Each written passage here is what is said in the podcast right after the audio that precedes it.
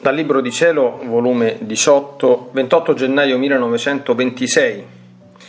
Adamo dopo il peccato faceva gli stessi atti di prima, ma come si sottrasse dalla volontà suprema, erano vuoti di sostanza, di vita divina. Stavo pensando al santo voler divino e pensavo tra me, come può essere che Adamo, dopo il peccato, avendo rotto la sua volontà con quella di Dio, perdette la forza, il dominio e i suoi atti non erano così accetti a Dio da formargli la sua delizia. Mentre Adamo prima di peccare aveva fatto i suoi atti verso Dio, li aveva imparati. E perché ripetendoli dopo non suonavano lo stesso suono, non più contenevano la pienezza dell'amore divino e della completa gloria di Dio? Ora mentre ciò pensavo, il mio amabile Gesù si è mosso nel mio interno e con una luce che mi mandava mi ha detto, Figlia mia, prima di tutto, Adamo, prima che si sottraesse dalla mia volontà, era mio figlio. Conteneva per centro della sua vita e di tutti i suoi atti la mia volontà. Quindi possedeva una forza, un dominio, un'attrattiva tutta divina onde il suo respiro, il palpito suo, i suoi atti, davano di divino. Tutto il suo essere emanava un profumo celeste, che tutto ci attirava a lui. Sicché ci sentivamo feriti da tutte le parti da questo figlio. Se respirava, se parlava, se operava le cose più innocenti, indifferenti e naturali, erano ferite d'amore per noi. E noi divertendoci con lui lo colmavamo sempre più dei nostri beni, perché tutto ciò che faceva usciva da un solo punto, qual era la nostra volontà. Perciò tutto ci piaceva. Non trovavamo nulla in che dispiacerci. Ora dopo il peccato, Adamo scese dallo stato di figlio e si ridusse allo stato di servo. E come la ruppe con la volontà suprema, così uscì da lui la forza divina, il dominio, l'attrattiva, il profumo celeste. Perciò non più davano di divino gli atti suoi, il suo essere, ma si riempì di una sensazione umana che facendole perdere l'attrattiva non più ci sentivamo feriti, anzi ci mettevamo a distanza lui da noi e noi da lui. Dice nulla che lui ripeteva gli stessi atti che faceva prima di peccare, come di fatti li faceva. Ma sai tu che cosa sono gli atti della creatura senza la pienezza della nostra volontà? Sono come quei cibi senza condimenti e senza sostanza, che invece di gustarli disgustano il palato umano. Così gli atti della creatura senza la pienezza della volontà divina disgustano il palato divino. Sono come quei frutti non maturi che non contengono né dolcezza né sapore. Sono come quei fiori senza profumo. Sono come quei vasi pieni sì, ma di robe vecchie, fragili e stracciate. Tutto ciò può servire ad una stretta necessità dell'uomo e anche a un'ombra, una sfumatura della gloria di Dio, ma non alla felicità e a tutto il benessere della creatura e alla pienezza della gloria di Dio. Ora di contraccambio, con qual gusto non si mangia un cibo ben condito e sostanzioso, come rafforza tutta la persona, il solo profumo del condimento stuzzica l'appetito e l'avidità di mangiarlo. E così Adamo, prima che peccasse, con la sostanza della nostra volontà condiva tutti i suoi atti e quindi stuzzicava l'appetito del nostro amore a prendere tutti i suoi atti come il cibo più gradito per noi.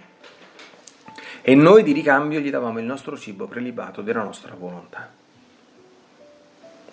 Ma dopo il peccato, poveretto, perdette la via diretta di comunicazione col suo creatore. Non regnava più in lui il puro amore. L'amore fu diviso dal timore, dalla paura, e non contenendo più l'assoluto dominio della suprema volontà, i suoi atti di prima non avevano più quel valore fatti dopo il peccato. Molto più che tutta la creazione, compreso anche l'uomo, uscì dall'eterno creatore come fonte di vita, nella quale dovevano conservarsi solo con la vita della divina volontà. Tutto doveva essere basato su di essa. E questa base del divin volere doveva conservare tutte le cose belle, nobili, come erano uscite da Dio. Come di fatto tutte le cose create, quali furono create, tali sono, nessuna ha perduto nulla della loro origine. Solo l'uomo perdette la vita, la base, e perciò perdette la sua nobiltà, la forza, la somiglianza col suo creatore. Ma con tutto ciò la mia volontà non lasciò del tutto l'uomo, e non potendole essere più fonte di vita e base che lo sostenevano, perché lui stesso si era sottratto da essa, si offrì come medicina per fare che non perisse del tutto. Sicché la mia volontà è medicina, è sanità, è conservazione, è cibo, è vita, è pienezza della più alta santità. A seconda che la creatura voglia, essa si offre. Se la vuole come medicina, essa si offre per togliere la febbre delle passioni, le debolezze delle impazienze, le vertigini della superbia, il malessere degli attacchi e così di tutto il resto dei mali.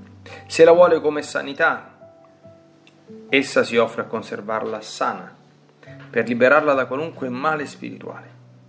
Se la vuole come cibo, essa si dona come cibo per farle sviluppare le forze e crescere di più nella santità. Se la vuole come vita e come pienezza di santità, oh, allora la mia volontà fa festa, perché si vede ritornare l'uomo nel grembo della sua origine, donde uscì, e si offre a dargli la somiglianza del suo creatore, scopo unico della creazione. La mia volontà mai lascia l'uomo. Se lo lasciasse si risolverebbe nel nulla. E se non si presta a farsi fare santo dalla mia volontà, essa usa i modi almeno per salvarlo. Io nel sentire ciò dicevo tra me, Gesù, amore mio, se tanto ami che la tua volontà operi nella creatura come nell'atto in cui la creasti, come se non ci fosse stata nessuna rottura tra la volontà tua e quella della creatura, perché nel venire sulla terra a redimerci non ci desti questo gran bene? Che la tua volontà trionfante di tutto ci mettesse nell'ordine della creazione come uscimmo dalle mani del nostro celeste Padre?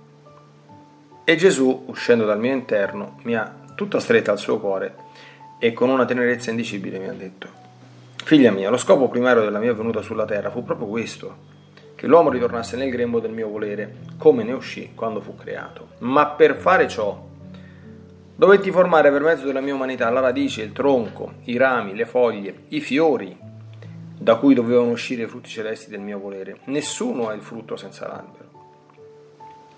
Quest'albero fu innaffiato dal mio sangue, fu coltivato dalle mie pene, dai miei sospiri e lacrime. Il sole che splendette su di lui fu il solo sole della mia volontà, quindi ci saranno con certezza i frutti del mio volere. Ma per desiderare i frutti si deve conoscere quanto sono preziosi, il bene che apportano, le ricchezze che producono. Ecco perciò le tante manifestazioni che ti ho fatto del mio volere.